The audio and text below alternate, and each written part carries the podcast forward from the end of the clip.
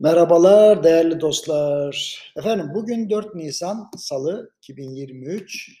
Eee, şimdi ben söyledim dün size artık tüfeğiyle ilgilenmiyorum. Eee, çünkü hayat pahalılığını eee, göstermiyor. O yüzden hayat pahalılığının doğrudan rakamlarına bakıyorum. İşte baz etkisiyle yavaşlayan artışları değil, günlük hayatımızı etkileyen fiyatlarla ilgileniyorum desem daha doğru. Şimdi İstanbul Ticaret Odası endeksleri bir nebze bu merakıma ışık tutuyor. Mesela Mart ayında İstanbul Geçinme Endeksi, Ücretler Geçinme Endeksi bir önceki aya göre %2.95 artmış, yıllık oran %73'ü geçmiş.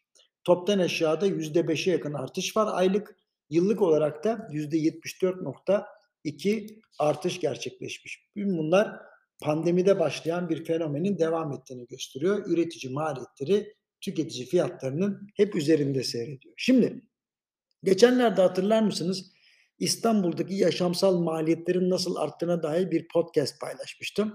Şimdi İstanbul Ticaret Odası rakamları kesinlikle bu yazıyı doğruluyor. Bu podcast'i doğruluyor.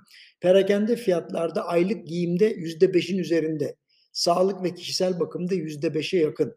Konutta yüzde üçten üçe yakın. Gıdada yüzde dörde yakın artış var. Bana kalırsa bunlardan daha fazla artış var ama neyse yine de resmi olarak İstanbul Ticaret Odası böyle toplamış.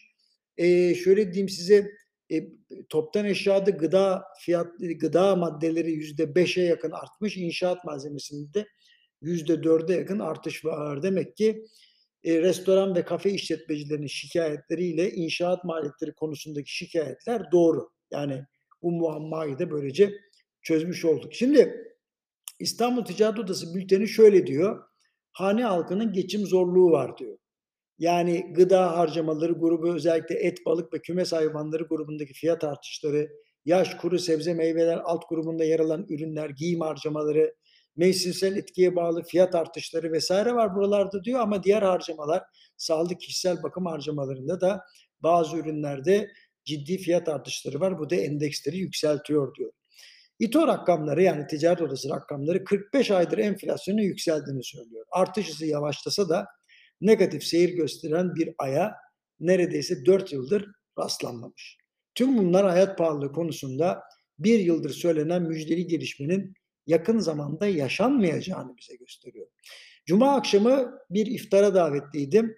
Bu yıl enflasyon en az %50 olur dedim. Kurlarda yaşanacak gelişmelere göre de daha yüksek seviyeleri tecrübe edebiliriz diye ekledim. Ayrıca bankalardaki mevduat faizi %30'u geçti deyince önden bir sanayici dedi ki ya ne 30'u ben bugün %34,5'la para bağladım diyerek noktayı koydu.